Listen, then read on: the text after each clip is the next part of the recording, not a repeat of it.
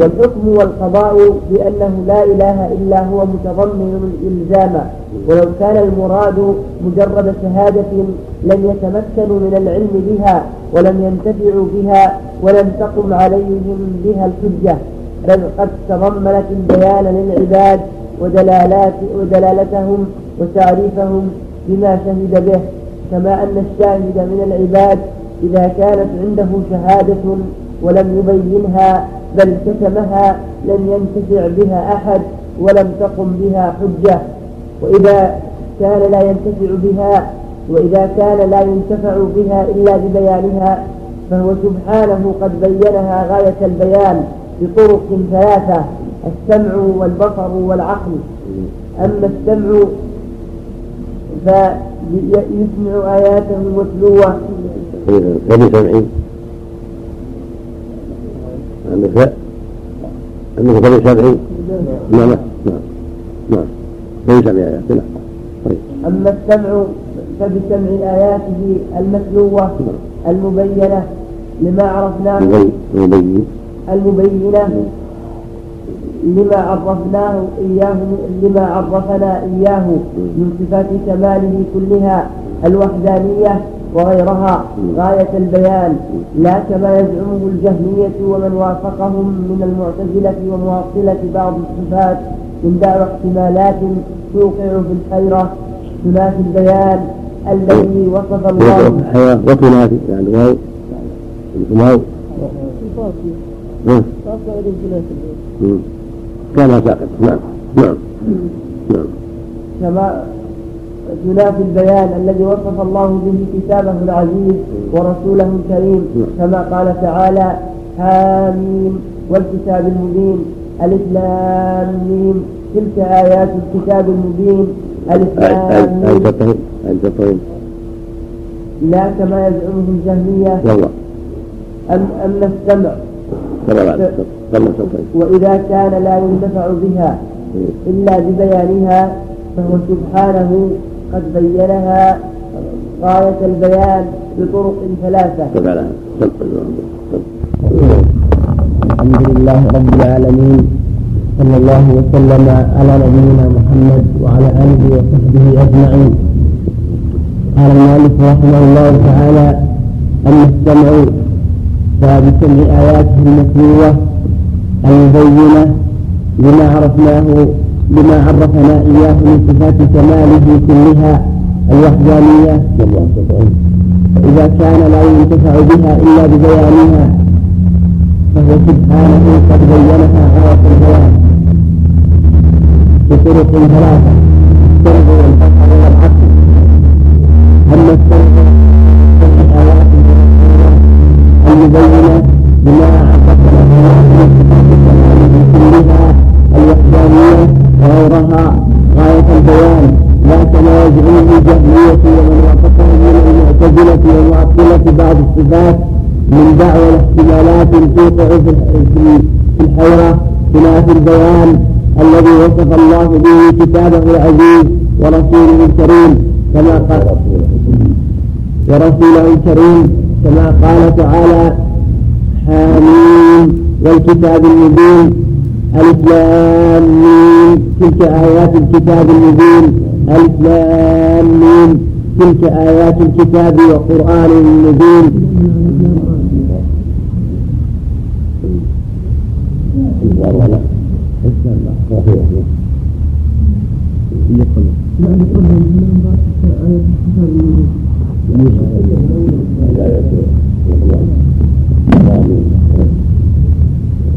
يعني الأخيرة والرعاية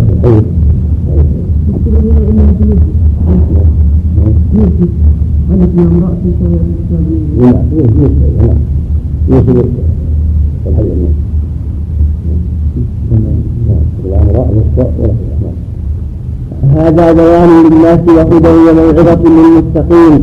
فاعلموا أننا على رسولنا البلاغ المبين. وأنزلنا إليك الذكر لتبين لهم للناس ما نزل إليهم ولعلهم يتفكرون وكذلك السنة جماعة تبيانا لكل شيء ونعم ولا شيء فيه بلسان عربي مبين نعم نعم معنى النزول النزول النزول مطالب أبان النزول تتفاعل من أبان من ما قال بين النزول النزول ما يحتاج إلى العباد نزول المطالب العالية يوضح المقاصد التي قصدها رب عز وجل بكتابه العظيم. بدون الشرائع بدون الأحكام بدون الأسماء بدون التنوين كل كل المطالب المطلوبه ولهذا عدم الرب عن سواء كتاب بين ولا كتاب مبين كان عربي مبين هذه المقصود هذا هو أنه يوضح وسبق ان الله به ومع ذلك يدين غيره للناس ما يحتاجون إليه. والرضاع وكذلك السنة تأتي مبينة ومقررة لما دل عليه القرآن. لم يخرجنا ربنا سبحانه وتعالى إلى رأي فلان ولا إلى ذوق فلان. ووجهه في أصول ديننا. ولهذا تجد من خالف الكتاب والسنة مختلفين مضطردين بل قد قال تعالى اليوم لأنه ما عندهم أصول ولهذا من خالف الأصول الأصول وكان زيد الحق لما جاء. كان في أمر مريض اختلف ومن تمسك بالاصول استقام أمره. واتحاد كل ومن خالف الأصول وأخذ الراي تفرد قد النفوس أو الفوق والهم وما اشبه ذلك كما قال الصوفيه أو ما اشبه ذلك مرج امره واختلف ولم يرجع إلى قاعدة. ولهذا تجد المتصوفين المتكلمين في غير المريض متوارثين مختلفين لأن أصولهم مختلفة مختلفة. هكذا اختلفت الفروع لأن اختلاف الأصول يوجب ذلك. نسأل الله السلامة. وليس هناك عصمة من هذا البلاء إلا بالرجوع إلى الكتاب والسنة الرجوع إلى الآيات والواضحات والمحكمات تجد بالأسماء والصفات والتعظيم والدين وهي بالأحكام. وهكذا السنة المطهرة الرجوع إليها لأنها مفسرة مبينة بمعاني كلام الله ووجه لما قد يخفى من ذلك. فقد رجع رجع إلى هذين الاصلين وأعتمد عليهما وبذل وسعه التعرف على كل ما يستوعب من ذلك. الطرق المعروفه التي رسمها أهل العلم في كتبهم العظيمة هدي إلى الصراط المستقيم مع فقهيه ومع من يسع أما من أراد أن يذهب إلى اصول أخرى والى منافع أخرى ويحكم رأيه وعقله وكيفه وجده وعمه فإنه يهلك ويبقى ولا ويبقى في الحياة. نعم. بل قد قال تعالى اليوم أكملت لكم دينكم وأتممت عليكم نعمتي ورضيت لكم الإسلام دينا. فلا يحتاج في تقليده إلى أمر خارج عن الكتاب والسنة. إلى هذا المعنى أشار الشيخ أبو جعفر الطحاوي فيما يأتي من كلامه بقوله وكثير من هؤلاء الذين يخالفون الكتاب والسنة تجدهم يحتجون بالمجملات على العلمات يصفون الواضحات من الصلاة. وهذا شأن أهل البيع يعني أهل البيع يكون ويتكون محكم هذا من البيع يتكون على الفكرة وابتغاء تأويل وأما أهل البصائر الإيمان والتقوى فإنه يرجع إلى محكمات واضحات وما خالفها في ما قد يظهر أو فيما قد يدعي بعض الناس رد إلى المحكم ولا يخالف المحكم لأجل رأي فلان أو رأي فلان. بل يجب رد ما كذا إلى المحكمات مع الواضحات التي ليس فيها لبس ولا شبهة نعم وإلى وإلى هذا أشار الشيخ أبو جعفر وإلى هذا المعنى أشار الشيخ أبو جعفر الصحاوي فيما يأتي من كلامه بقوله لا ندخل في ذلك متأولين بآرائنا ولا متوهمين بأهوائنا فإنه ما سلم في دينه إلا من سلم من سلم لله عز وجل ولرسوله صلى الله عليه وسلم. وأما آياته العوانية الخلقية العيانية الخلقية فالنظر فيها والاستدلال بها الزاد الذي سالم حصل نعم وهذه قاعدة من المصادر لا نرى بها على عاين عيانا ومعاناة قاتل قتالا وقاتلة جادل رجالا وجادلة قال عاينته عيانا وعاينته معاينة نعم نعم والنظر فيها والاستدلال بها يدل على ما تدل عليه آياته القولية والسمعية. والعقل يجمع بين هذه وهذه. فيجزم بصحة ما جاءت به الرسل فتتفق شهادة السمع والبصر والعقل والفطرة. فهو سبحانه لكمال عدله ورحمته وإحسانه وحكمته ومحبته بالعذر وإقامة ما يشاهد في الناس الدالة على العظيمة سبحانه وتعالى لماذا جعلها من العين في لماذا جعلها الأنف قدر لماذا جعل هذا اللسان ينطق لماذا جعل الاذن هنا وهنا تسمع لماذا ما جعل لها غطاء يغطيها حتى تسمع الاصوات من حين يقع الصوت لو كان لها غطاء غطاء محكم ربما فاتت الاصوات قبل ان يقع الغطاء فجعل مفتوحا يسمع الصوت من حين يقع الصوت وجعل العين ميسره فتحها وتمييزها بسهوله حتى ترى وترسم امامها ويمينها وشمالها وخلفها لماذا جعل الاسنان في الحكمه؟ لماذا جعل هذه الاسنان؟ جعل بعضها كذا وبعضها كذا بعضها يقطع وبعضها يطحن لماذا جعل هذه؟ الحكمه ظاهرة لماذا جعل هذا اللسان يتكلم ويعبر عما في الجو؟ لماذا جعل العقل في قلبه يعقل به الأشياء؟ لماذا جعل الأصابع؟ لماذا جعل في الأصابع اظهار نقلها نقلها لحمة من الأظهار في الحين في الجفر في الحجر والجفر كل يعرف هذه الأمور اذا تاملها عرف انها حاجة. لذلك إذا قال النزول لماذا جعلها كذا مفرجه لماذا جعلها اظهار هكذا بقية الأشياء. في نفس الانسان وفي أنفسكم ولا تبصرون. فذلك ما جعل في هذه الجبال. إذا جاء هذه الرياض الجبل دخل فيه مئات أو عشرات على اصحاب الخلاف فيها تفكر. تقيه الحر تقيه الشمس تقيه المطر. تقيه البرد. لماذا جعل هذه الأنهار وهذه العيون في انحاء الأرض؟ لماذا جعل هذه الأشجار العظيمة في انحاء الأرض؟ الصحراء. لماذا جعل في هذه الفواكه وجعل من هذه الفوائد؟ الرمان كذا العنب كذا التمر كذا. مختلف الألوان والطعوم والفوائد؟ هذه تصدر عن عبث عن فضه كلها حكمه عظيمه وعن علم وعن بصيرة وعن قدرة. يعجب العجب العظيم. هذا الشيء عن حكيم عليم بصير بأحوال العباد بصير بمصالحهم عالم بما ينفعهم وما يضرهم. والحكمه البالغة والحجه القدره الكاملة. والعلم الكامل. سبحان الله ما اعظم نعم فهو سبحانه لكمال عدله ورحمته وإحسانه وحكمته ومحبته للعذر وإقامة الحجة. لم يبعث نبيا إلا ومعه آية تدل على صدقه فيما أخبر به. قال تعالى لقد أرسلنا رسلنا بالبينات وأنزلنا معهم الكتاب والميزان ليقوم الناس بالقسط. وقال تعالى وما أرسلنا من قبلك إلا رجالا نوحي إليهم. فاسألوا أهل الذكر إن كنتم لا تعلمون بالبينات والزبر. وقال تعالى قد جاءكم رسل من قبل بالبينات وبالذي قلتم. وقال قل قد جاءكم رسل من قبل بالبينات وبالذي قلتم. وقال تعالى فإن كذبوك فقد كذبت رسل من قبلك جاءوا بالبينات والزبر والكتاب المبين. المنير وقال تعالى الله الذي أنزل الكتاب بالحق والميزان.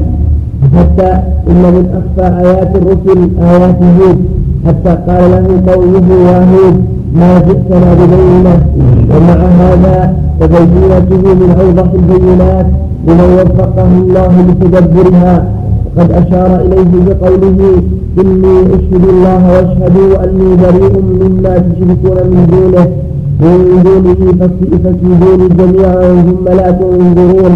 إني توكلت على الله ربي وربكم ما من دابة إلا هو آخذ بناصيتها إن ربي على صراط مستقيم.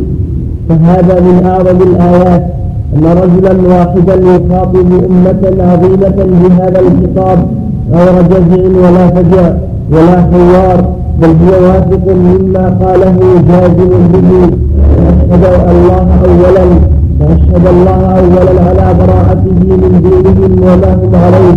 إشهاد واثق به معتمد عليه. معلم لقومه أنه وليه وناصره وغير مسلط لهم عليه. وغير مسلط لهم عليه. ثم أشهدهم إشهاد مجاهر لهم بالمخالفة أنه بريء من دينهم وآلهتهم التي يوالون عليها ويبذلون دماءهم وأموالهم. التي يوالون عليها. هذا هو عظيم نعم.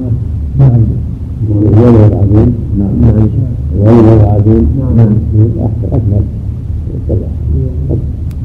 التي يوالون ويعادون عليها ويبذلون دماءهم وأموالهم في وسوطهم لها. ثم أكد ذلك عليهم بالاستهانة لهم واحتقارهم وازدرائهم. ولو ولو يجتمعون كلهم على كيده كلهم على كيده لا في حدود على كيده وشفاء غيظهم منه ثم يعادلونه ولا يمهلونه لم يقدروا على ذلك إلا ما كتبه الله عليه. ثم قرر دعوتهم أحسن تقرير وبين أن ربه تعالى وربهم الذي نواصيهم بيده ووليه ووكيله القائم بنصره وتأييده وأنه على صراط مستقيم. فلا يخذل من توكل عليه وأقر به ولا يشرك به أعداءه. فأي آية وبرهان أحسن من آية الأنبياء وبراهينهم فأي آية وبرهان أحسن من آيات الأنبياء وبراهينهم وأدلتهم وهي شهادة.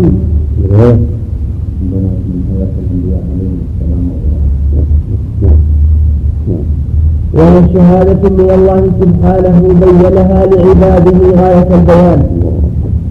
ومن أسمائه تعالى المؤمن وهو في أحد التفسيرين المصدق الذي يصدق الصادقين بما يقيم لهم من شواهد صدقهم فإنه لا بد أن يري العباد من الآيات الأفقية والنفسية ما يبين لهم أن الوحي الذي بلغه رسله حق الذي بلغه رسله حق. قال تعالى سنريهم آياتنا في الآفاق وفي أنفسهم حتى يتبين لهم أنه الحق أي القرآن. فإنه المتقدم في قوله قل أرأيتم إن كان من عند الله؟ ثم قال أولم يكتب ربك أنه على كل شيء شهيد؟ فشهد سبحانه لرسوله بقوله أن ما جاء به حق ووعد أنه يري العباد من آياته الفعلية الخلقية ما يشهد بذلك أيضا. ثم ذكر ما هو أعظم من ذلك كله وأجل وشهادته سبحانه بأنه على كل شيء شهيد. فإن من أسمائه الشهيد الذي لا يغيب عنه شيء ولا يعجب عنه بل هو مطلع على كل شيء مشاهد له عليم بتفاصيله وهذا استدلال بأسمائه وصفاته والأول استدلال بقوله وكلماته واستدلاله بالآيات الأفقية والنفسية استدلال بأفعاله ومخلوقاته. فإن قلت كيف يستدل كيف يستدل بأسمائه وصفاته فإن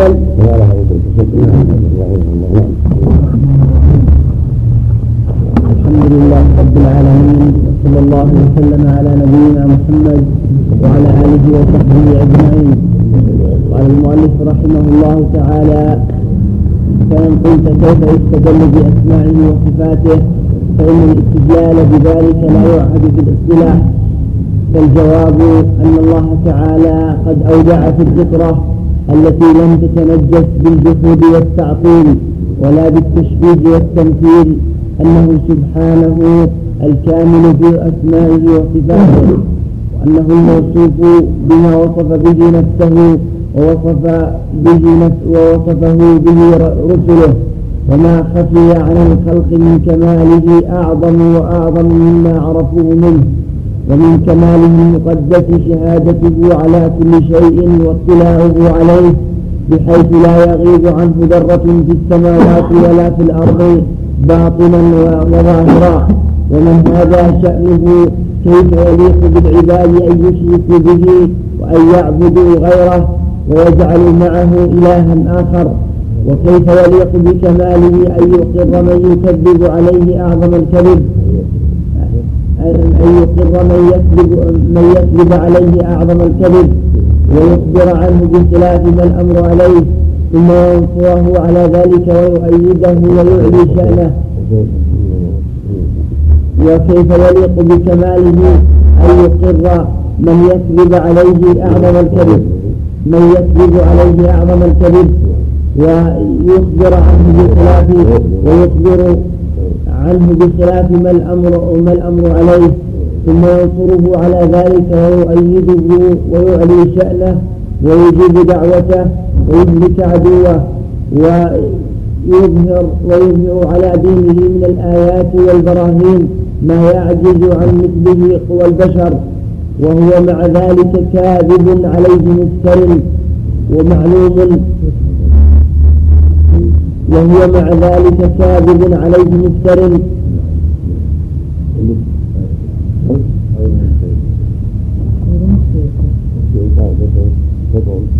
ويظهر ويظهر على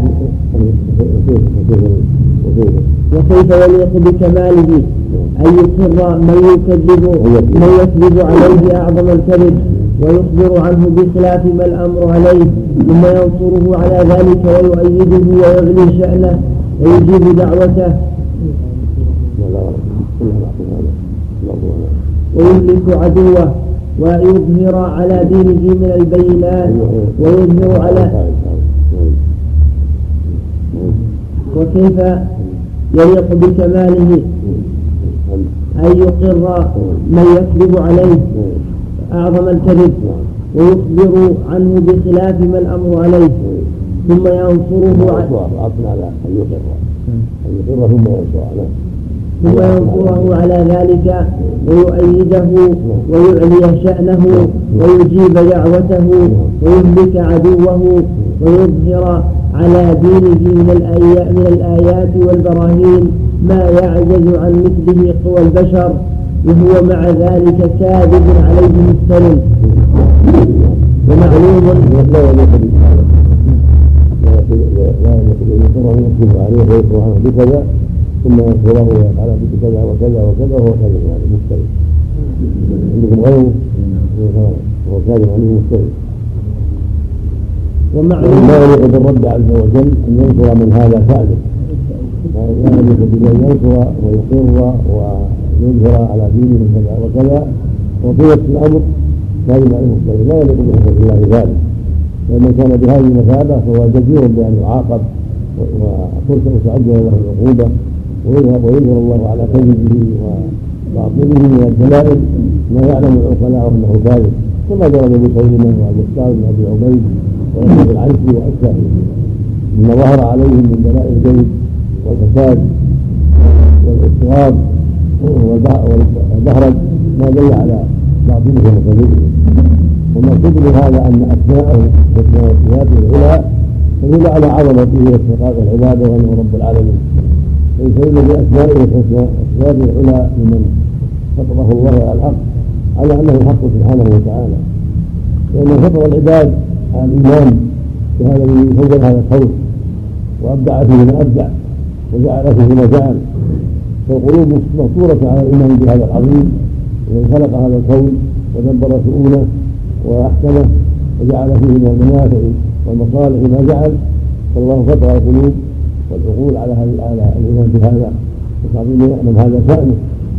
فجاءت الرسل تذكرهم بهذا الشيء وتؤيد هذا الشيء وتبين أن هذا الذي خلق العالم وجعل فيه ما جعل وجعل في نفس الإنسان ما جعل أيضا هو المستحق لا يعبد ويعظم وهو رب العالمين وخالق العالمين ولا يليق بعاقل ويعبد معه سواه.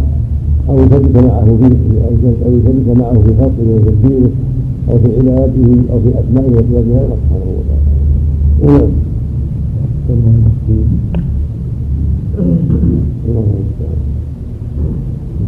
ومعلوم أن شهادته سبحانه على كل شيء وقدرته وحكمته وعزته يقول عاجزة عن التفصيل. فجاءت الرسل تبين أن هذا الذي خلق العالم هو الله يسمى الله يسمى الرحمن. يسمى الرحيم يسمى الخلاق يسمى الخالق يسمى الرازق يسمى الغفور يسمى المصور يسمى الباري يسمى السميع يسمى البصير يسمى رب العالمين يسمى مالك يوم الدين. جاءت الرسل بهذه الأشياء التي تقر بها العقول وتقر السليمه وتشهد بها لما وقع فيها ولما فطرت عليه من تعظيمها مكون هذا الكون وخالقه ومدبره.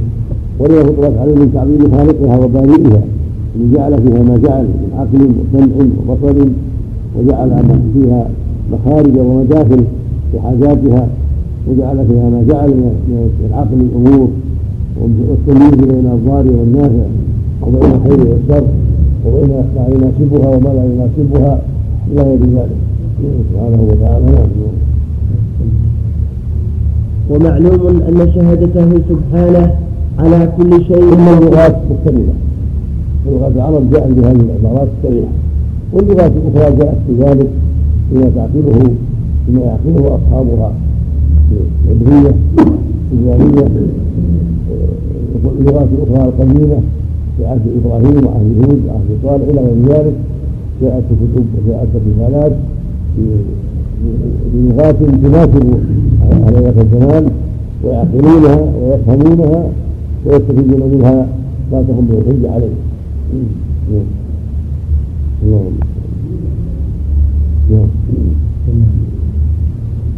ومعلوم أن شهادته سبحانه على كل شيء وقدرته وحكمته وعزته وكماله المقدس يأبى ذلك ومن جوز ذلك فهو من أبعد الناس عن معرفته. والقرآن ممنوع من هذا من هذه الطريق وهي طريق الخواص. يستدلون بالله على أفعاله وما يليق به أن يفعله ولا يفعله قال تعالى الخواص من من عباده وأوليائه بخلاف الجحمية والمعتزلة وأشباههم الذين نبت قلوبهم وعقولهم تعرضت قلوبهم وعقولهم بإثبات الصفات والأسماء فصارت عقولهم وفطرهم منحرفة لا سواء ان أن الكمال في نفي هذه الصفات وعدم الاقرار بها. هذه عقول زاغت قلوب فسدت وزاغت فلا يضاف بها ولا يتوسل إليها. وكذلك عقول وقلوب من رأى التشبيه لله في خلقه وقال في اسماء الله وصفاته ما يقوله في صفات المخلوقين كان الدواريق واشباهه من مانع إلى التشبيه ويعلم الله في هؤلاء كفار وهؤلاء كفار ولم يسلم من هذا البلاء وهذا الفساد وهذا التعظيم والتشبيه إلا الحنفاء إلا أتباع الرسل إلا أهل السنة والجماعة الذين قبلوا عن الله ما اخبر به وحملوه على احسن المحامل ولم يذهبوا مذهب المشبهة ولا مذهب المعطلة. فاثبتوا لله صفات كماله واسماءه الحسنى إثباتا بريئا من التعطيل وبريئا من التشبيه والترهيب. اما أولئك المشبهون فغلوا في الإثبات وأما أولئك المعطلون فغلوا في التنزيل وهلكوا ولكن أهل السنة والجماعة اثبتوا بلا تمثيل ونزهوا بلا تعطيل ففازوا بالسلامه وفازوا بالتوفيق نعم. يستدلون على أفعاله وما يليق به أن يفعله ولا يفعله.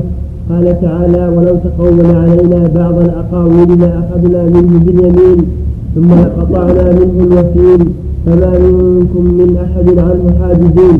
وسيأتي لذلك زيادة بيان إن شاء الله. ويستدل أيضا بأسمائه وصفاته على وحدانيته وعلى بطلان الشرك. يستدلون بالله على أفعاله وعلى صفاته وعلى وعلى عظم حقه بنيت على صفاته وعلى أفعاله الجميلة وعلى صفاته. ويستدل بافعاله وصفاته على صفاته.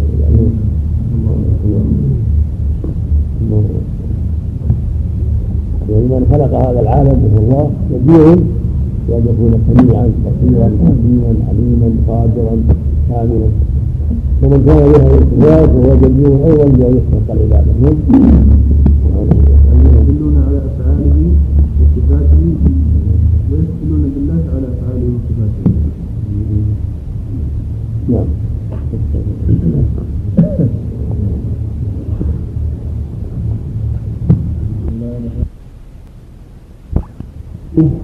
والشاهد والمشهود قال تعالى لمن طلب آية تدل على صدق رسوله أولم يكفهم أنا أنزلنا عليك الكتاب يتلى عليهم إن في ذلك لرحمة وذكرى لقوم يؤمنون.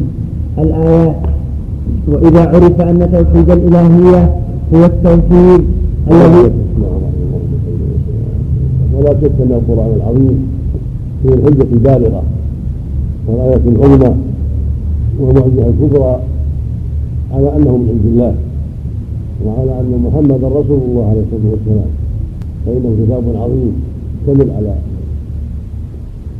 أخبار صادقة وعلوم نافعة وأحكام عادلة وتوجيه الخير وإرشاد إلى أسباب النجاة وبيان ما ينبغي للعبد أن يسير عليه ومن تدبره وتعقله عرف أنه عندنا الحق وأنه كلام الرب عز وجل وأنه لا ياتي الباطل بين يديه ولا من خلفه تنزيل من حكيم حميد. ان هو للذين آمنوا هدى وشفاء بل هو آيات بينات صدور الذين أوتوا العلم. اولم يكفيهم انا انزلنا عليهم الكتاب عليهم انه يغنى رحمته وذكرى لقوم يؤمنون. وهذا كتاب أنزلناه مبارك واتبعوه واتقوا لعلكم ترحمون. كتاب انزلناه اليك مبارك ليدبروا آياته وليتذكر اولو الألباب. إن هذا القرآن يهدي التي هي اقوم من تعقله وتدبره عرف حقا. أنه كتاب الله. وأنه من من عند الله. وأنه كلام الله. وأنه بعيد عن كل ما رماه به أعداء الله. وافتراه عليه أعداء الله. ولكن الهوى والحسد والبغي والعناد. يحمل اهله كلها تحمل أهلها على ما ما لا ينبغي وعلى ما يعلم كل عاقل بطلانه. قد نعلم انه لا يحزنك لم يقولون فإنهم لا يكذبونك ولكن الظالمين بآيات الله يجحدون فالأهواء المنحرفة والنفوس الظالمة والمقاصد الخبيثة كلها تحمل على كل شر. وعلى ما هو معلوم بالبداهة بطلان نسأل الله السلامة نعم. نعم. نعم. وإذا عرف أن توحيد الإلهية هو التوحيد الذي أرسلت به الرسل وأنزلت به الكتب كما تقدمت إليه الإشارة فلا يلتفت إلى قول من قسم التوحيد إلى ثلاثة أنواع وجعل هذا النوع توحيد العامة والنوع الثاني توحيد الخاصة وهو الذي يثبت بالحقائق والنوع وهو وهو الذي يثبت بالحقائق والنوع الثالث توحيدا قائما بالقدم وهو توحيد خاصة خاصة فإن أكمل الناس توحيدا الأنبياء صلوات الله عليهم. النفي المرفوض بل نهايته الإلحاد والتعطيل ومن جعل توحيد الرسل توحيد العامة فقد ألحد في آيات الله وأسمائه وصفاته. فإن هذا التوحيد هو الذي جاءت به الرسل. والذي فيه الكتب ومن جعله توحيد العامة وأنه وأنه لك توحيدا آخر للخاصة فما عرف الشريعة كما عرف ما جاء به الرسل. وتوحيد العامة هو توحيد الرسل. ومراد الله بالعبادة والإيمان بأسمائه وصفاته سبحانه وتعالى وأنه الحق وأنه المعبود الحق وأنه يدبر الأمور أنه الله الذي لا تنبغي العبادة لغيره. وما سواه مخلوق مربوط أما توحيد القدم وتوحيد الذي يثبت بالحقائق أو يثبت بالحقائق. الباطنية التي معناها تعطيل الصفات ومشاهدة الفناء المطلق وأن يشاهد إلا الله وحده وأن مثله ليس بشيء فيفضي بأهله إلى الإلحاد الكامل وإلى وحدة الوجود وإلى إنكار ما يأثر ما جاءت الرسل بالإثبات من الفرق بين العابد والمعبود بين الله والآلهة المعبود العابد وبين الحق والمخلوق الذي هو عابد مرغوب مدبر مصرف. وكذلك فيه أيضا صد عن سبيل الله وتكذيب للرسل وإنكار لما جاءوا به وإن جاءوا بأحكام وأوامر ونواهي وبيان الله في إسحاق العباده وبيان العباد يستحقون أن يعبدوا ربهم وان يقوموا بحقه وأن يخضعوا له. هذا التوحيد الذي عندهم ولو هو الفناء وفي الخالق ونسيان المخلوقين والشغل عنهم وعدم الالتفات إليهم. وأن لا يشاهد إلا ذات مجردة. كل هذا من أفضل الباطل نسال الله مقصد التفسير من الصوفيه يعني. فرق الصوفيه التوحيد العامة والتوحيد الخاصه والتوحيد خاصة خاصة. وأما في نفس التوحيد أنواع ثلاث أنواع كما تقدم نعم أنواع حق. نعم فإن أكمل الناس توحيدا الأنبياء صلوات الله عليهم والمرسلون منهم أكمل في ذلك وأولو العزم من الرسل أكملهم توحيدا وهم نوح وإبراهيم وموسى وعيسى وموسى, وموسى وعيسى ومحمد صلى الله عليهم أجمعين. وأكملهم توحيدا الخليلان محمد وإبراهيم صلوات الله عليهما وسلامه. فإنهما قاما من التوحيد بما لم يقم به غيرهما علما ومعرفة وحالا ودعوة للخلق وجهادا. استنبط العلماء هؤلاء الخمسة والعزم استنبطوا من آيتين من كتاب الله. من قوله عز وجل في الأحزاب وإذا كان النبي ميثاقه من نوح وإبراهيم وموسى وإبراهيم ومريم. ومن قوله في سورة الشورى من الدين وصلاة نوحا ولن يرحم ذلك. وقوله وصينا به الله موسى وعيسى قالوا فذكروا في هذه الايتين في هاتين الايتين الكريمتين دليل على خصوصيه وانهم أولي العزم. من الرسل. يعني أولي القوة. كامله التي أعطاها الرسل. عليه الصلاه والسلام. منهم الخليلان إبراهيم الأنبياء. نبي الرحمن. وخاتمهم محمد عليه الصلاة والسلام. وكل من الرسل الأنبياء له فضله وله مشيئته عند الله العظيمة وله خصائصه وعليه الصلاة والسلام. نعم فلا توحيد أكمل من الذي قامت به الرسل ودعوا إليه وجاهدوا الأمم عليه. ولهذا أمر سبحانه نبيه أن يقتدى أن يقتدي بهم فيه. كما قال تعالى بعد ذكر مناظرة إبراهيم قومه في بطلان, في بطلان الشرك وصحة التوحيد وذكر الأنبياء من ذريته أولئك الذين هدى الله فبهداه مقتده. فلا أكمل من توحيد من أمر رسول الله من أمر رسول الله صلى الله عليه وسلم أن يقتدى أن يقتدي بهم. وكان صلى الله عليه وسلم يعلم أصحابه إذا أصبحوا أن يقولوا أصبحنا على فطرة الإسلام وكلمة الإخلاص ودين نبينا محمد صلى الله عليه وسلم ودين نبينا محمد وملة أبينا إبراهيم حنيفا مسلما وما كان من المشركين. فملة إبراهيم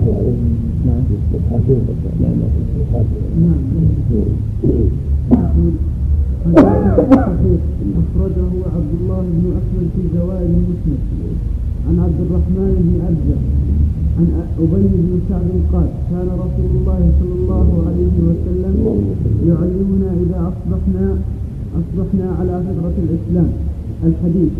وفي وفي آخره وإذا أمسينا مثل ذلك. وسنده ضعيف. لكن أخرجه أحمد والدارمي وابن السن في يوم والليلة من طريقين آخرين. عن عبد الرحمن بن عزة قال كان النبي صلى الله عليه وسلم إذا أصبح قال فذكره وسنده صحيح.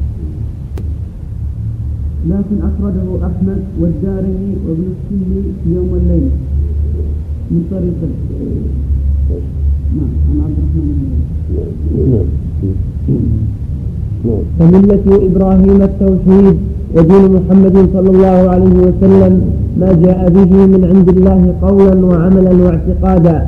وكلمة الإخلاص هي شهادة أن لا إله إلا الله وفطرة الإسلام هي ما ما فطر عليه عباده من محبته وعبادته وحده لا شريك له. والاستسلام له عبودية وذلا وانقيادا وإنابة. وذلا وانقيادا وإنابة. فهذا توحيد خاصة خاصة خاصة خاصة الذي من رغب عنه فهو من أسفه السفهاء. قال تعالى ومن يرغب عن ملة إبراهيم إلا من سفه نفسه ولقد اصطفيناه في الدنيا وإنه في الآخرة لمن الصالحين. إذ قال له ربه أسلم. قال أسلمت لرب العالمين. وكل من له حس سليم وعقل يميز به لا يحتاج في الاستدلال إلى أوضاع أهل الكلام والجدل واصطلاحاتهم وطرقهم البتة بل ربما يقع بسببها في شكوك وشبه يحصل لها يحصل له بها الحيرة بالضلال والريبة فإن التوحيد يحصل له بها الحيرة بالضلال.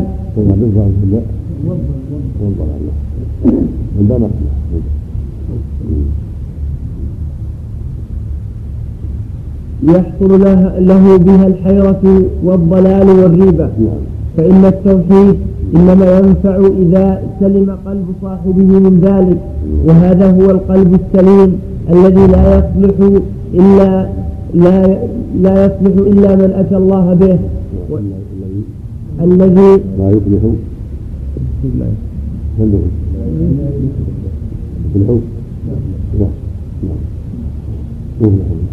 الذي لا يفلح إلا من أتى الله به ولا شك أن النوع الثاني والثالث من التوحيد إلى قول الله عز وجل يوم لا ينفع مال ولا بنون إلا من أتى الله بقلب سليم.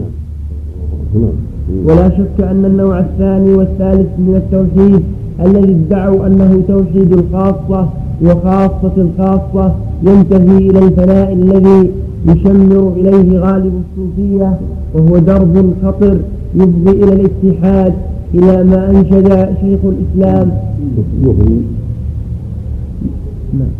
يفضي إلى الاتحاد. عندكم يعني اتحاد الخالق والمخلوق. وهو الإلحاد. وهو وحدة الوجود الله. انظر إلى ما ومعنى الفناء من يفنى عن غير الخالق بالخالق. يفنى عن توحيده يفنى بتوحيده عن ذكر غيره وعن مشاهدة غيره. فلا يشاهد إلا الله وحده فقط. وهذا ولهذا يفضي إلى وحدة الوجود وعدم الفرق. والله بعث الرسل بالفرق بين الله والمخلوقين وبين التوحيد والعباده وبين المعصية والشرك. بين الطاعات والمعاصي بين الخير والشر. هؤلاء الذين يزعمون أن الفناء هو الغاية معناه أنهم ضيعوا كل شيء ولم يشاهدوا إلا واحدا. الرسل جاءت بالفرق بين الامرين الخالق والمخلوق الهدى والضلال والخير والشر النفع والضار والتوحيد والشرك وعدم المعصيه ومن جاهد ومن فني عن الفرق بالجمع يسمونه الجمع وجمع الهمه وجمع القلب على الله وحده. من دون ان يشاهد غيره ومن دون ينظر إلى غيره ثم جاءت الرسل فقد هلك وأهلك. نعم. إلى ما أنشد شيخ الإسلام أبو إسماعيل رحمه الله تعالى حيث يقول شعرا ما وحد الواحد من واحد إذ كل من وحده جاحد. توحيد من عن نعته ينطق. توحيد. توحيد من؟ عن نعته ينطق عارية أبطلها الواحد. توحيده إياه.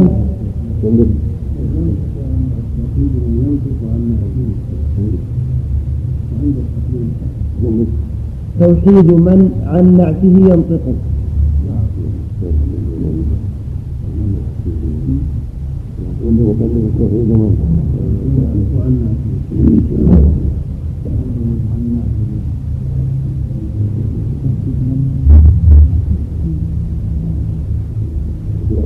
أول بيت أول بيت توحيد من. أول بيت ما وحد الواحد من واحد إذ كل من وحده جاحد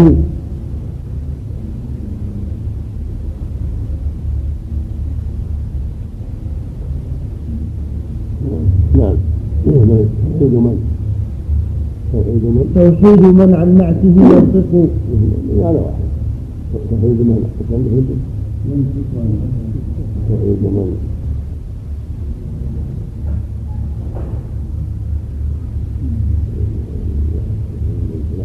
من عن نعته أقرب إلى هذا نعم توحيد من عن نعته من عن نعته نعم. عارية أبطلها الواحد توحيده إياه توحيده ونعت من ينعته ل... لكن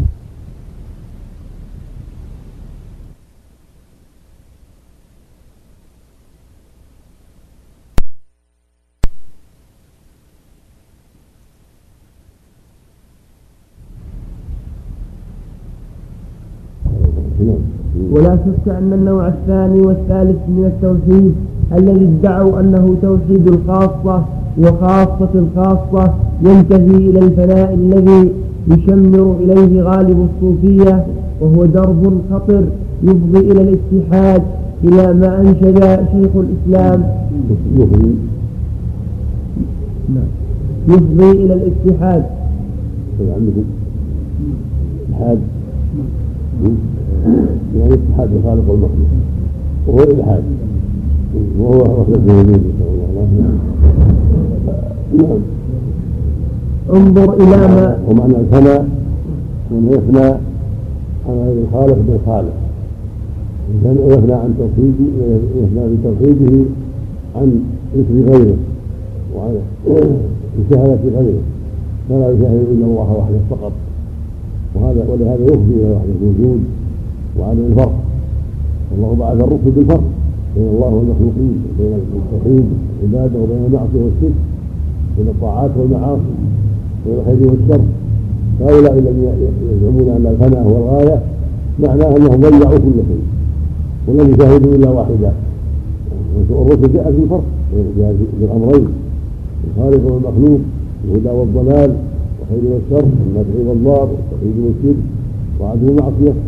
فمن شاهد فمن فلي عن الفرق بالجمع يسمونه الجمع هو جمع الهمة وجمع القلب على الله وحده. من دون أن يشاهد غيره ومن بين ينظر إلى غيره مما جاءت به الرسل فقد هلك وأهلك. نعم. إلى ما أنشد شيخ الإسلام أبو إسماعيل رحمه الله تعالى حيث يقول شعرا ما وحد الواحد من واحد إذ كل من وحده جاحد توحيد من عن نعته ينطق. توحيد توحيد من عن نعته ينطق. عارية أبطلها الواحد توحيده إياه.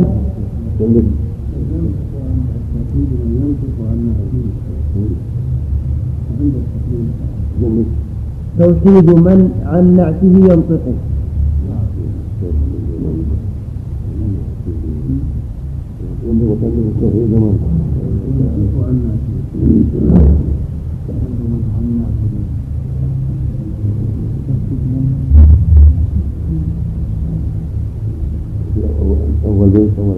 توحيد من؟ أول بيت ما وحد الواحد من واحد إذ كل من وحده جاحد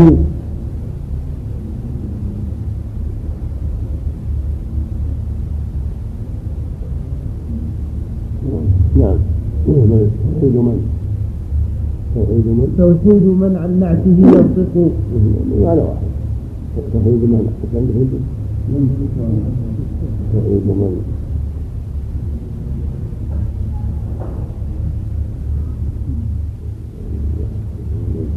من عن الناس من ينطق أقرب إلى على الشعر نعم. يريد من عن من من عن الناس من ينطق نعم. عارية أبطلها الواحد توحيده إياه توحيده ونعت من ينعته لاحد. لاحد. نعم. نعم. هذا من نجاة فاسدة حديثة نعم التي تفهم الشر نعم. إذا تكلم عليها ابن القيم رحمه الله وأطال عليها المدارج الثالثين تعذر عن بني إسماعيل ومن بعض الأعذار. هي أبيات لا وجه لها نعم. وموهمة شر نعم. وإذا كان وإن كان قائله رحمه الله لم يرد به الاتحاد لكن ذكر لفظا مجملا محتملا جذبه به. محتملا. جذبه به إلى جذبه به الاتحادي إليه. وأقسم بالله جهد أيمانه أنه معه لو سلك الألفاظ الشرعية ولو ولو أنه معه كما ولو ولو سلك الألفاظ الشرعية التي لا إجمال فيها كان أحق مع أن المعنى كان أحق نعم. مع أن المعنى الذي حام حوله لو كان مطلوبا منا لنبه الشارع عليه ودعا الناس إليه وبينه فإن على الرسول البلاغ المبين. فأين قال الرسول هذا توحيد العامة وهذا توحيد الخاصة وهذا توحيد خاصة الخاصة أو ما يقرب من هذا المعنى أو أشار إلى هذه النقول والعقول خطرة. أو أشار إلى هذه النقول والعقول خطرة. والعقول خاطرة فهذا كلام الله المنزل فأين قال الرسول هذا توحيد العامة وهذا توحيد الخاصة وهذا توحيد خاصة الخاصة أو ما يقرب من هذا المعنى أو أشار إلى هذه النقول والعقول يعني خطرة والكتاب الثاني والعقول خطرة والعقول الثانية الثانية حاضرة يعني حضور عقول الصحابة وأنهم حفظوا. لو حصل إشارة على يقول هذا حصل إشارة بعد تكون فتحة هذا مسألة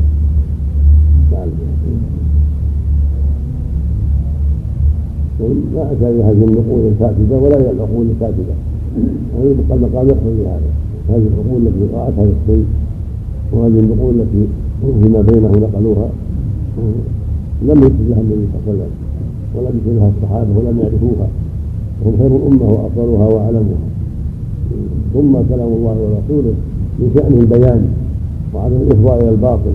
وهذه الكلمات أقرب إلى الألغاز وأشبه بالألغاز تفضي إلى كل باطل ويجرها مبطل إلى ما يريد. وليس هذا من شأن أهل البيان وليس من شأن أهل الحق. فإن أهل الحق يوضحون ويبينون ولا يهلكون نعم.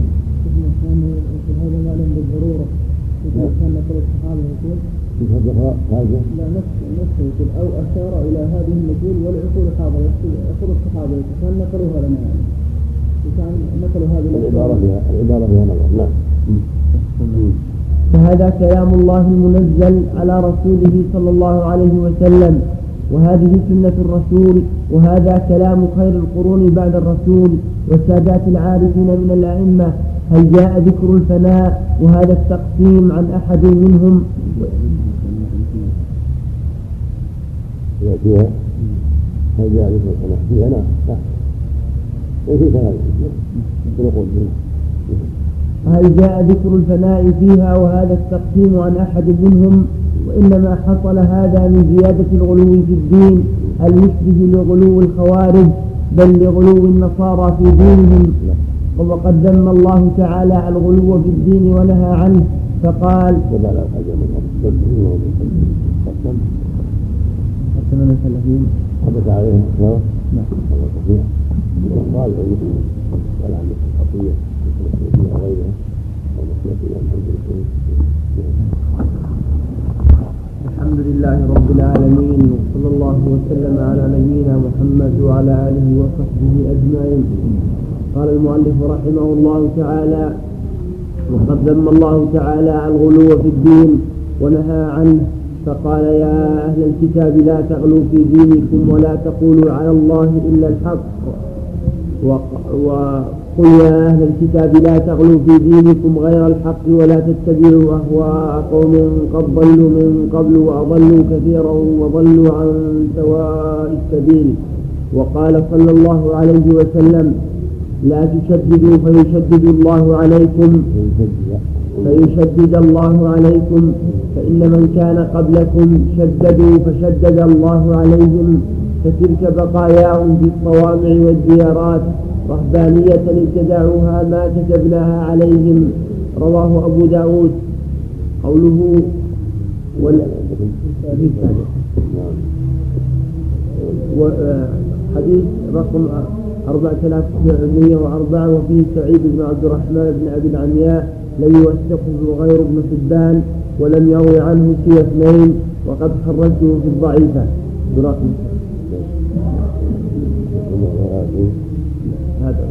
طبعا يأتي المقام أيضا حديث ابن عباس. إياكم والغلو في الدين فإنما لك من كان قبل غلو الدين. صدق أحمد بعض أهل السنة في وأظهر هذا المقام. إياكم والغلو في الدين فإنما لك من كان قبل في الدين. لما لقط له حصى سمع. أمثال هؤلاء الخلق إذا حصل خلق وإياكم والغلو في الدين فإنما لك من كان قبل في الدين. خرج أحمد وغيره في كتاب زيد وابن عباس. وهذا يدل على الأمور في الدين المنكر لأنه وسيلة إلى الشرك. وسيلة إلى الوقوع في البدع والمنكرات والغلو الزياده إذا غلت القدر اذا زادت اشتد غليانها بسبب النار. والغالي الزائد يزيد ما ما لم يشرعه الله سبحانه وتعالى. ومنه الإطراف. لكن الاطراء يكون في الأقوال والغلو أعم. لا تقولوا كما في النصارى مريم إنما أنا عبد تقول عبد الله ورسوله. والحب حب الأنبياء حب الصالحين دين. حب الأنبياء وحب الصالحين من الدين. فغلو في غلو في الدين. فإن الغلو أن يوصفوا بما لا يليق بهم أو يعاملوا بما لا يليق بهم فيوصفوا بأنهم خوف الأمة بمعنى أنه يشتغل بهم أو أنهم قطب الأقطاب أو أنهم أقطاب يعني يشتغل فيهم ينذر لهم ويذبح لهم كما تفعله الصوفية وأشباههم من الغلو فيه من يدعى على قبورهم ويدخل عليها القباب والمساجد هذا من الغلو. ومن وسائل الشرك. ومن الغلو فيه من يدعو مع الله وأن يشتغل بهم وأن يقال لهم وأن يفتح لهم وأن يطلب منهم المدد. كل هذا من الغلو الذي ذمه الله. ومن هذا الباب الحديث حديث مسعود عند مسلم. هلك المتنطعون هلك المتنطعون هلك المتنطعون قال ثلاثة فيجب على أهل الإسلام الحذر من الغلو. ومن الغلو الاحتفال بالموالد داخل الغلو أيضا لأنه زيادة لم يشرعها الله يدعو الحب زيادة لم يشرعها الله وتكون من البدع ومن الغلو. نعم. اللهم تمام قوله ولا شيء مثله أخرج أحمد رحمه الله نعم. أخرج أحمد. هذا أحمد. الله وابن ماجه وجماعة. نعم. سند جيد. الله الغلو بمعنى زيادة. الزيادة له أكثر من هل له معنى غير الزيادة؟ ما تقول هذا. الغلا إذا زاد غلا الرجل إذا زاد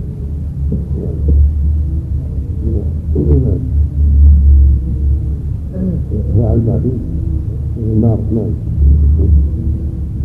حديث رواه أحمد. نفس هذا إياك وضوء الدين نعم عن ابن عباس وذكره محمد رحمه الله في باب باب باب باب من الصحيح من عبد الله عنده عدد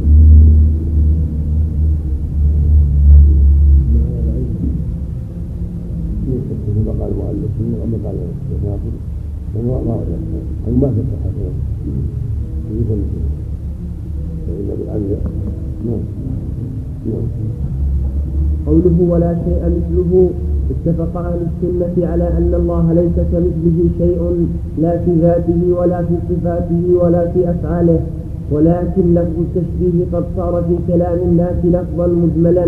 يراد يدل على معنى التجديد حديث سددوا وقاربوا وأبشروا وأعلموا أنه لن يشدد به أحد إلا غلبة. نعم. اتفق أهل السنة على أن الله ليس كمثله شيء لا في ذاته ولا في صفاته ولا في أفعاله. ولكن لفظ التشبيه قد صار في كلام الناس لفظا مجملا يراد به المعنى الصحيح وهو ما نفاه القرآن ودل عليه العقل من أن خصائص الرب تعالى لا يوصف بها شيء من المخلوقات ولا يماثله شيء من المخلوقات في شيء من صفاته ليس كمثله شيء رد على الممثلة المشبهة وهو السميع البصير. رد على النفاة المعطلة فمن جعل صفات الخالق مثل صفات المخلوق. فمن جعل صفات الخالق مثل صفات المخلوق فهو المشبه المبطل المذموم. ومن جعل صفات المخلوق مثل صفات الخالق فهو نظير النصارى في كفرهم ويراد به أنه لا يثبت لله شيء من الصفات فلا يقال له قدرة ولا علم ولا حياة لأن العبد موصوف بهذه الصفات ولازم هذا القول أنه لا يقال له حي عليم خبير لأن العبد يسمى بهذه الأسماء وكذلك كلامه وسمعه وبصره وإرادته وغير ذلك. وهم يوافقون أهل السنة. وهذا هو التعطيل هذا هو التعطيل الذي لما اختلف أبوه وصار الناس الآن طرفان طرفين وسطا طرفين على الباطل. ووسط على الحق. وهذه قاعدة أن أهل السنة والجماعة بين باطلين وبين طرفين. والحق هو الوسط. الباطل الأول باطل أهل التشبيه يشبهون الله بخلقه كإنسان وجوانبه وأشباهه شرعناه من المشبهة والطرف الثاني طرف التعطيل صفات الصفات ليس بكذا وليس بكذا وليس بزعمهم يفرون من التشبيه فيقعون في التعطيل. أما أهل السنة والجماعة فقد أثبتوا صفات الله وأسماءه. وإذا في القرآن الكريم والسنة الصحيحة إثباتا بريئا من التمثيل. يثبتونها لله من دون أن يشبه الله بخلقه. ويثبتونها لله على وجه لا يشبه كما أخبر عن نفسه سبحانه وتعالى. وينزهون الله عن مشابهة خلقه تنزيها بريئا من التعطيل. فلا هم مع هؤلاء ولا هم مع هؤلاء ولكنهم توسطوا بالحق. كما قال جل وعلا كذلك جعلناكم أمة وسطا. ونبه أبو العباس بن تيمية رحمه الله في كتابه العقيدة والصحيح على هذا. وهم وسطوا في دولة يد الله بين أهل التعطيل بين أهل الجهمية أهل التعطيل وبين أهل التنزيل المفسر هذا هذه هذا شأنهم. من كل باب نبض الحق يكونون وسطا لا مع الغالين ولا مع الجاهلين. والناس في أمور الدين بين بلوغ وبين جفاء. قول الحق وهم الصحابة اصحاب النبي صلى الله عليه وسلم. وأتباعهم بإحسان هم الوسط. وليسوا مع الغالين المفرطين وليسوا مع الزفاة المفرطين ولكنهم على الحق والهدى والتوسط الذي شرعه الله للأمة وجعل ومدحهم به سبحانه وتعالى. نعم. نعم. من التقدير جاء في مقصر المفرق نعم. وهم يوافقون أهل السنة على أنه موجود عليم قدير حي والمخلوق يقال له موجود حي عليم قدير ولا يقال هذا تشبيه يجب نفيه وهذا مما دل عليه الكتاب والسنة وصريح العقل ولا يخالف فيه عاقل فإن الله سمى نفسه بأسماء وسمى بعض عباده بها وكذلك سمى صفاته بأسماء وسمى وسمى ببعضها صفات خلقه وليس المسمى كالمسمي ف وليس المسمى كالمسمى فسمى نفسه حيا عليما قديرا رؤوفا رحيما عزيزا حكيما سميعا بصيرا ملكا مؤمنا جبارا متكبرا. وقد سمى بعض عباده بهذه الأسماء فقال يخرج الحي من الميت وبشروه بغلام عليم. فبشرناه بغلام حليم بالمؤمنين رؤوف رحيم فجعلناه سميعا بصيرا.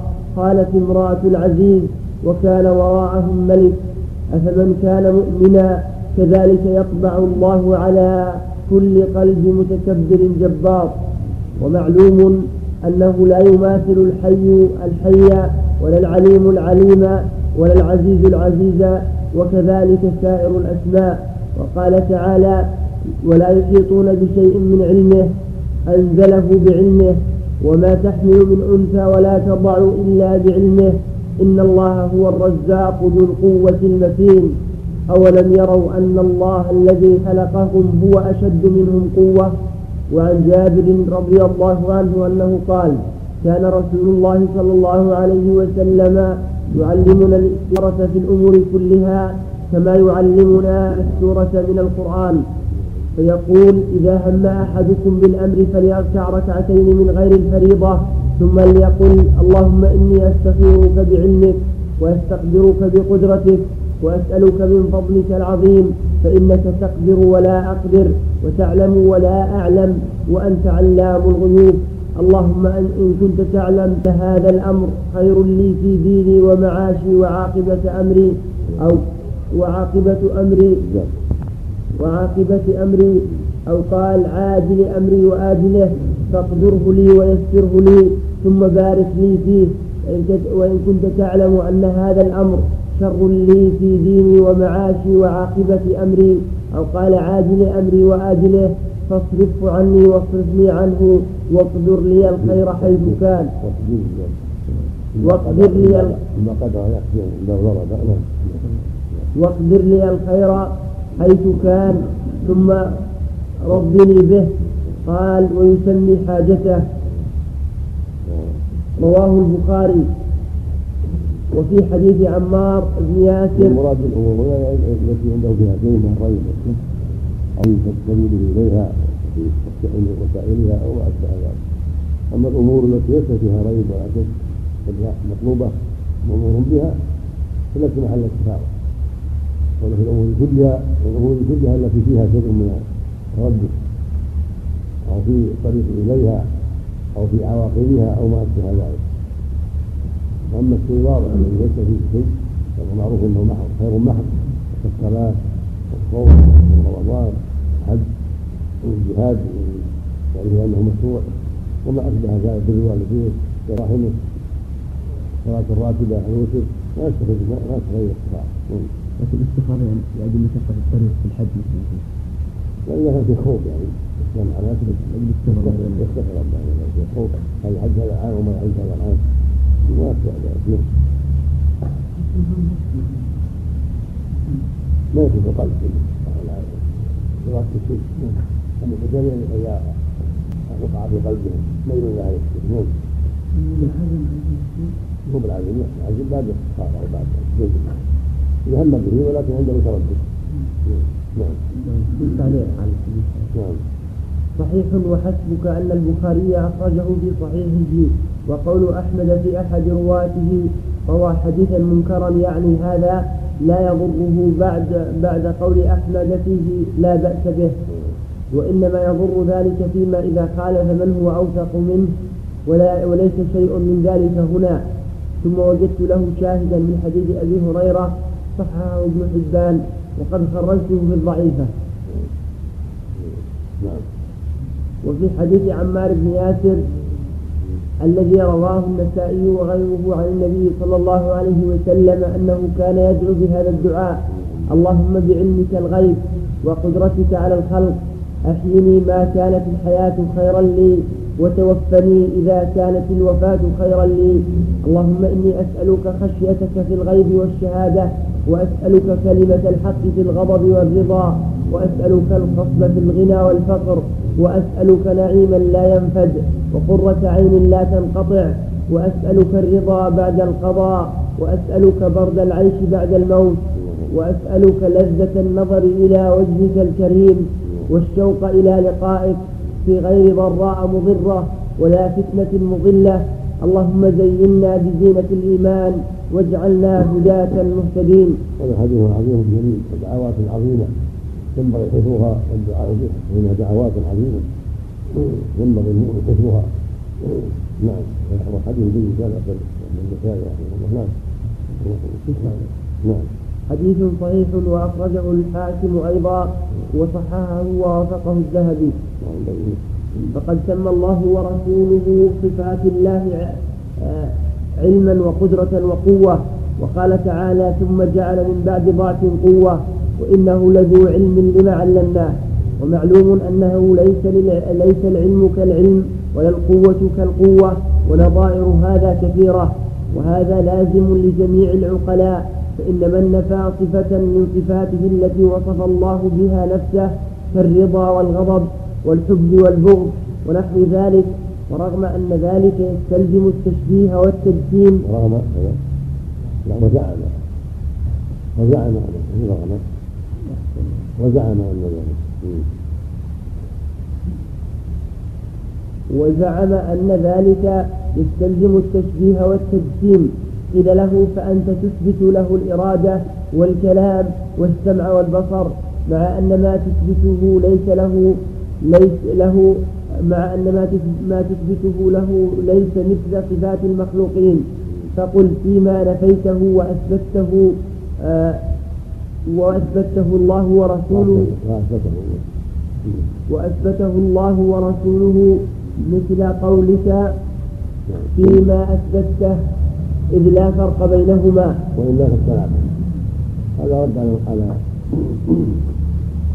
على الأشاعرة. وهو بالحقيقة رد على جميع المعطلة. فإنهم لا بد لهم من شيء يثبتونه فيقال لهم فيما أثبتوا ففيما فروا من سواء بسواء. فإذا أثبتوا شيئا ولو صفة واحدة ولو صفة الوجود قال وجوده كوجود غيره؟ فيقولون لا. فهكذا بقي الصفة سواء بسواء. فلازمهم أن يلزمهم فيما أثبتوه نظير ما فروا منه سواء بسواء قل ما أثبتوه أو كثر ما أثبتوه الجهمية والمعتزلة والأشاعرة وغيرهم كلهم مفلوجون وكلهم متناقضون. ولا يسلم من ذلك إلا للسنة والجماعة. فإن قال أنا لا أثبت شيئا من الصفات قيل له فأنت تثبت له الأسماء الحسنى مثل عليم حي.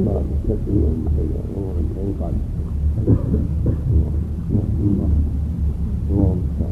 الرحمن الرحيم كل من خالف الحق فهو مفلوج ومتناقض بل كذبوا بالحق لما جاءهم فهو في أمر بريء. والشيخ رحمة الله عليه ابو العباس البريء في بعض كلامه. إنه يلتزم إن كل كل صاحب باطل يحتج بحجة صحيحة على باطله أن في نفس الحجة ما يدل على بطلان ما ذهب إليه. نفس حجة نفس حجة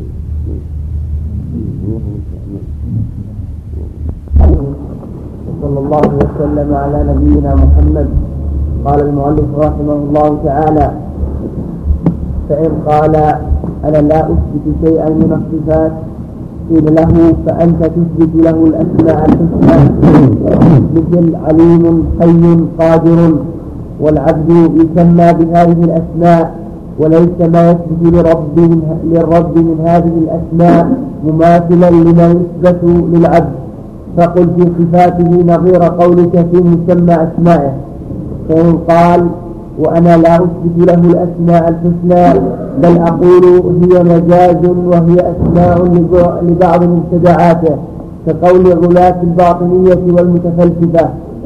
قيل له فلا بد أن تعتقد أنه موجود وحق قائم بنفسه والجسم موجود قائم بنفسه وليس هو مماثلا له.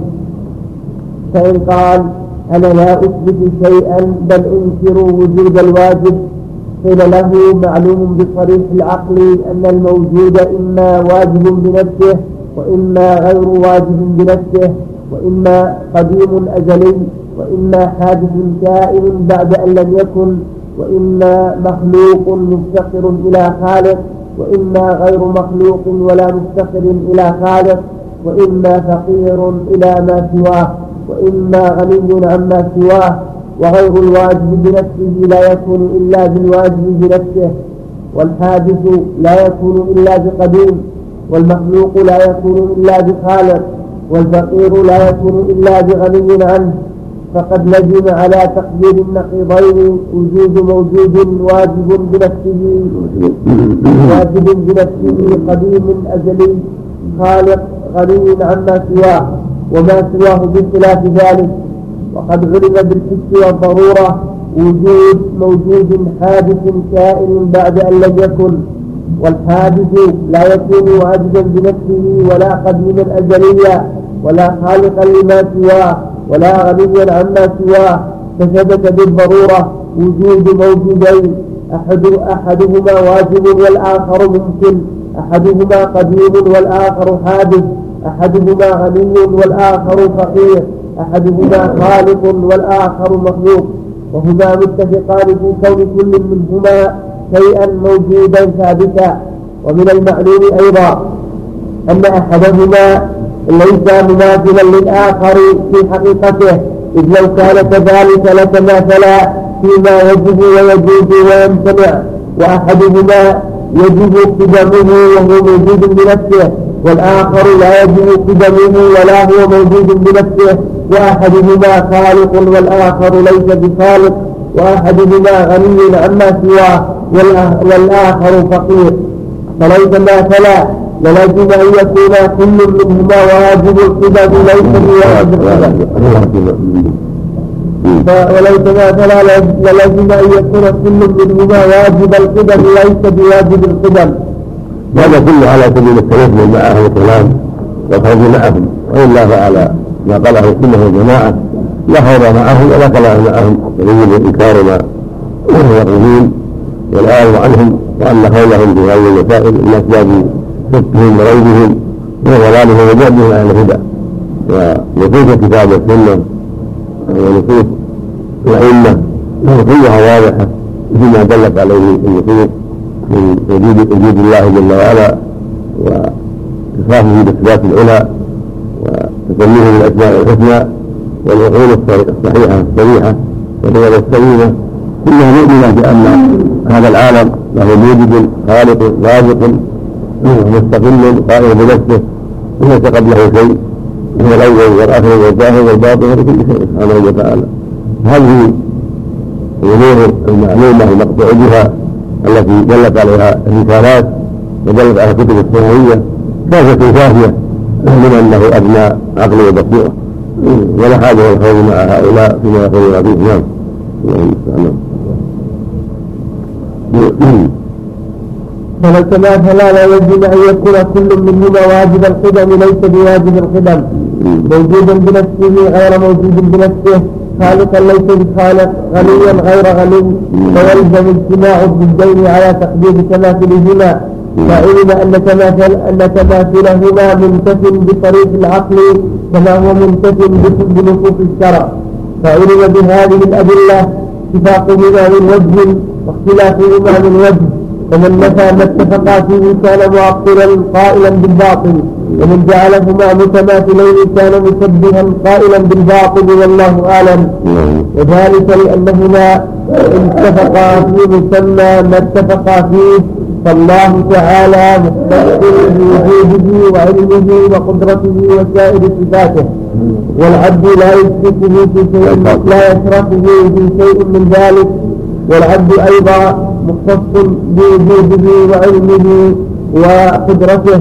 والله تعالى منزه عن مشاركة العبد في خصائصه وإذا اتفقا وإذا اتفقا في مسمى الوجود والعلم والقدرة فهذا المشترك مطلق كلي يوجد في الأذهان لا في الأعيان والموجود في الأعيان المختص لا اشتراك فيه. وهذا موضوع جنس جنس الموجود مشترك.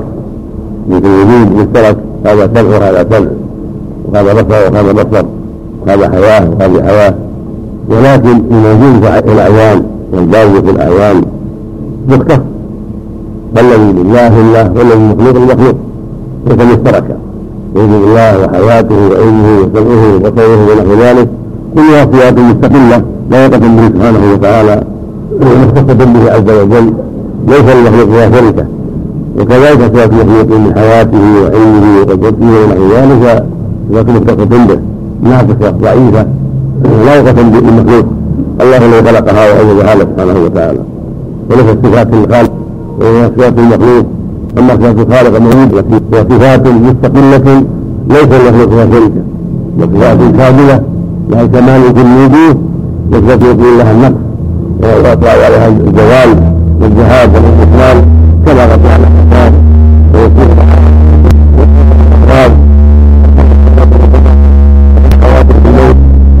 المخلوقين يعتنى من هذه خلاف صفات الخالق فإنها كاملات كاملة لا يصح نقص بوجه من الوجوه وله البقاء التام والاستمرار نعم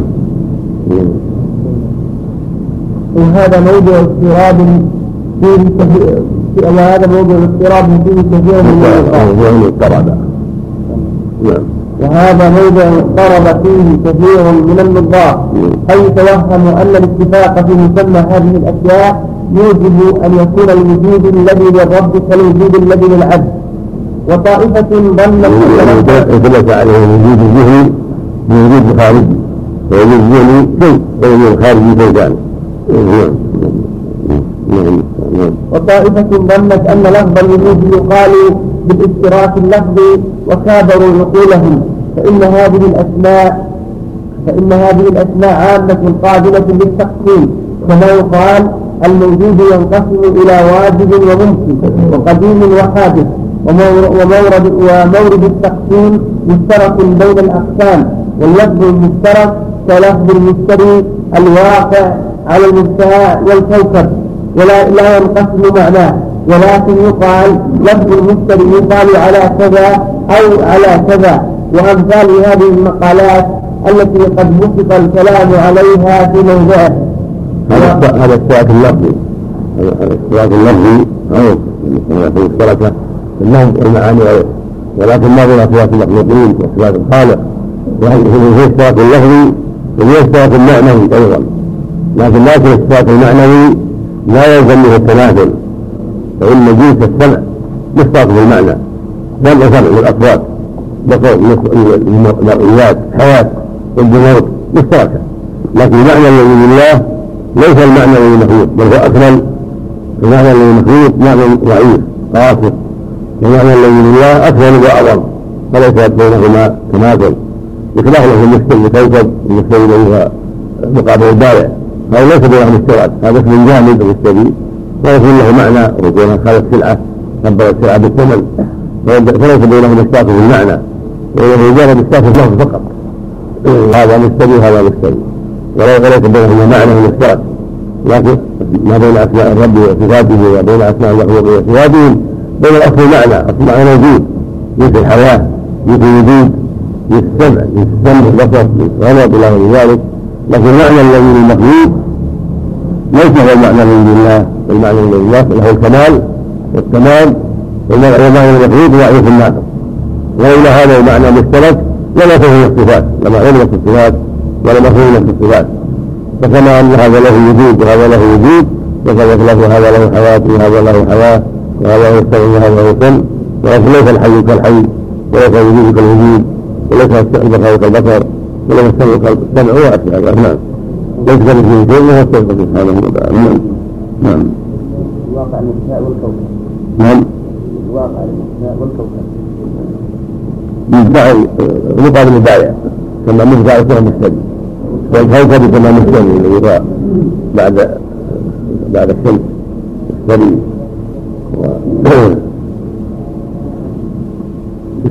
اسم جامد. كما مثلان كما يقال كمان ثلاثة خامسة يعني نعم. وأصل الخطأ والغلط توهمهم أن هذه الأسماء العامة الكلية يكون يسماها المطلق الكلي وبعينه ثابتا في هذا المعين وهذا المعين. وليس كذلك فإن ما يوجد في الخارج لا يوجد مطلقا كليا بل لا يوجد إلا معينا مختصا. وهذه الأسماء إذا سمي الله بها كان مسماها معينا مختصا به. فإذا سمي بها العبد كان مسماها مختصا به فوجود الله وحياته لا يشاركه فيها غيره. فالوجود هذا الموجود المعين لا يشركه فيه غيره. فكيف بوجود الخالق؟ ألا ترى أنك تقول هذا هو ذاك؟ فالمشار إليه واحد لكن بوجهين مختلفين. وبهذا ومثله يتبين لك أن المشبهة أخذوا هذا المعنى وزادوا فيه على الحق فظلوا وأن المعطلة أخذوا نفي المماثلة بوجه من الوجوه وزادوا فيه على الحق حتى ظلوا وأن كتاب الله جل على الحق المحض الذي تعقله العقول السليمة الصحيحة وهو الحق المعتدل الذي لا انحراف فيه.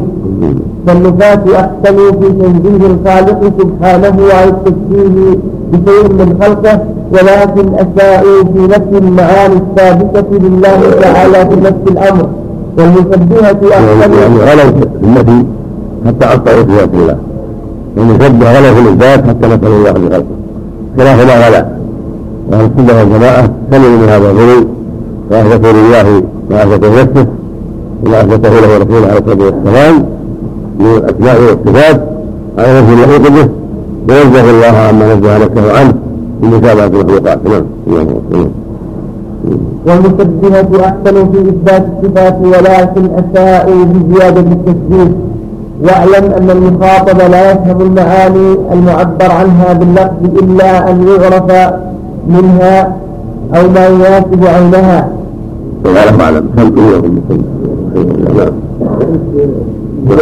وياكم نعم نعم يزادوا نعم يعني يثبتوا سمعا وبصرا وحياة لا تزادوا قولهم الله يشابه خلقه فلو سلموا من هذا وقفوا ووقفوا عند اثبات الصفات وانه لا شبيه له سبحانه وتعالى ولا شريك في ذلك لكان قوله صحيحا كما قال السنة لكنهم زادوا وغلوا حتى قالوا إنه يشابه خلقه وان هذا مثل هذا.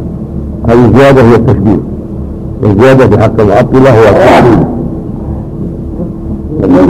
ولهذا قال السنة يجري خلق الله. إثبات الصفات إثباتا بريئا من التشبيه والتمثيل ويجب تنزيه الله عز وجل المخلوقات تنزيها بريئا من التعطيل. هذا هذا ولا هذا. نعم. نعم. وعلى آله وصحبه أجمعين.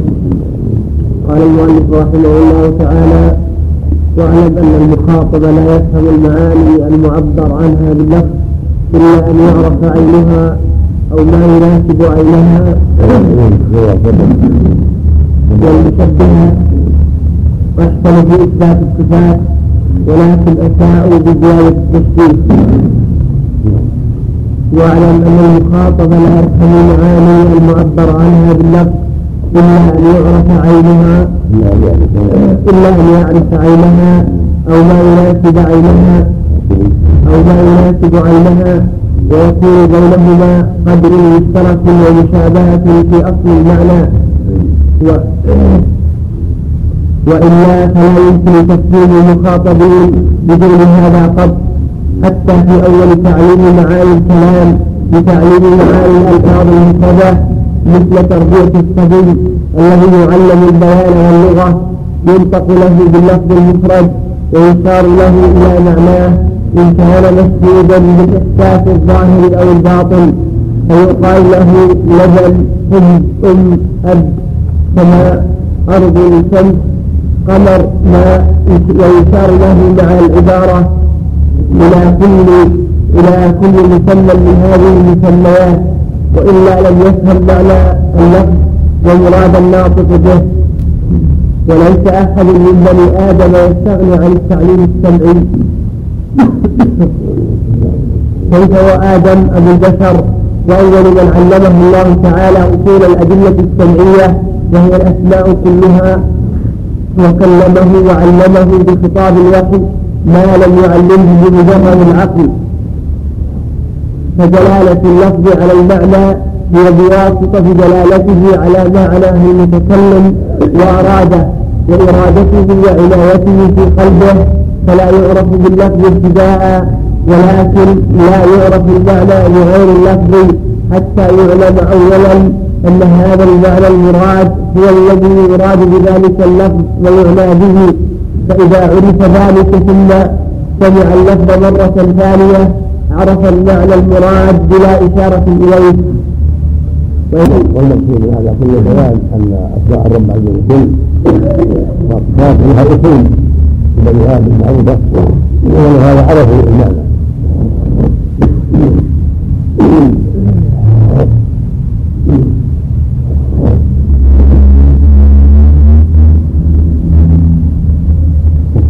معروف هذا السميع العليم كذلك مكين قادر راد جاء اليد اليد. شريك هذه الأصول معروفه وإذا جاء بصفات الله جل وعلا هو العليم العزيز الحكيم ويرفع وجه ربك اليد واللسان ظهر للمخاطب هذه المعاني ما عرفه سابقا في لغة العرب التي يخاطب بها قومه ويخاطب بها قومه وهكذا لغه اللغات الاخرى التي يتخاطبون بها. فمنها هناك يعرفون هذه المعاني.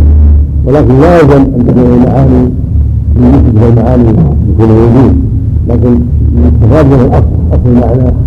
ولا يلزم إذا قلت أن الذرة سميعه بصيرة تامه كذا كذا وأن الإنسان سميع بصير لا يلزم من هذا ان يكون الانسان شبيها بالذره وان الذره شبيهه بالانسان وهكذا ذلك فإن أكثر التفاوت موجود حتى في المخلوقات.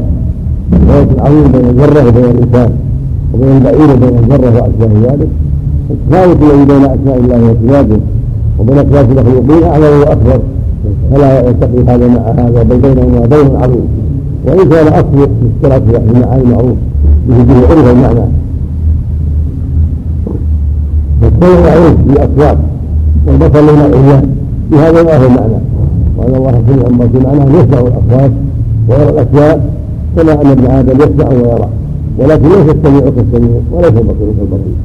وهكذا هو عليما والإنسان عليم والله سمى عالم وجل وعلا قال أولي العلم العلماء لكن ليس العليم كالعليم. وهكذا العبد له إرادة يجعل رجل الله الله بالاخره إن كان يستوي وسوى إلا شاء الله. هذا له مشيئة هذا مشيئة هذا هو هذا له إرادة معه المعنى ما في المعنى لكن ليست إرادة الله فيها كل شيء وفي طبيعة كل شيء وفي إرادة المخلوق الضعيفة محدودة وهكذا بقية الصفات. نعم. وهذا الذي اصطلح على الجهمية والمعتزلة وظنوا أن هذا قلب مشترك وأن هذا الأصل في اللغات انه يجب التشبيه فابطلوا هذا ونفوا حتى عطلوا الله بصفاته حذرا من هذا التشبيه زعمهم واولئك جهل الاخرين المشبهه ظنوا أن هذا الأصل المشترك هذا قدم المشترك يجب التشبيه فقالوا يدعوك ايدينا ويدعوك وجوهنا وعينك علومنا وتعوك اسماءنا فيقع في التشبيه باطل الذي ابطله ابطله الله بقوله يستوي به شيء ولم له كفر احد نسال الله الامثال هؤلاء حاجوا على الصواب يقلده في الإثبات وجعله وأشباهه حاجة على الصواب يقلده في التنزيل فلا فلا هؤلاء ولا هؤلاء. أما أهل السنة فاز بالتوحيد وفاز بالفلاح وأثبت قدر مشترك وأثبت الأصول وله الرسالة والتوحيد وإذا كانت الإشارة إلى ما يحس بالباطل مثل الجوع والسبع والضي والعطش والحزن والفرح فإنه لا يعرف اسم ذلك حتى يجده من نفسه. فإذا وجده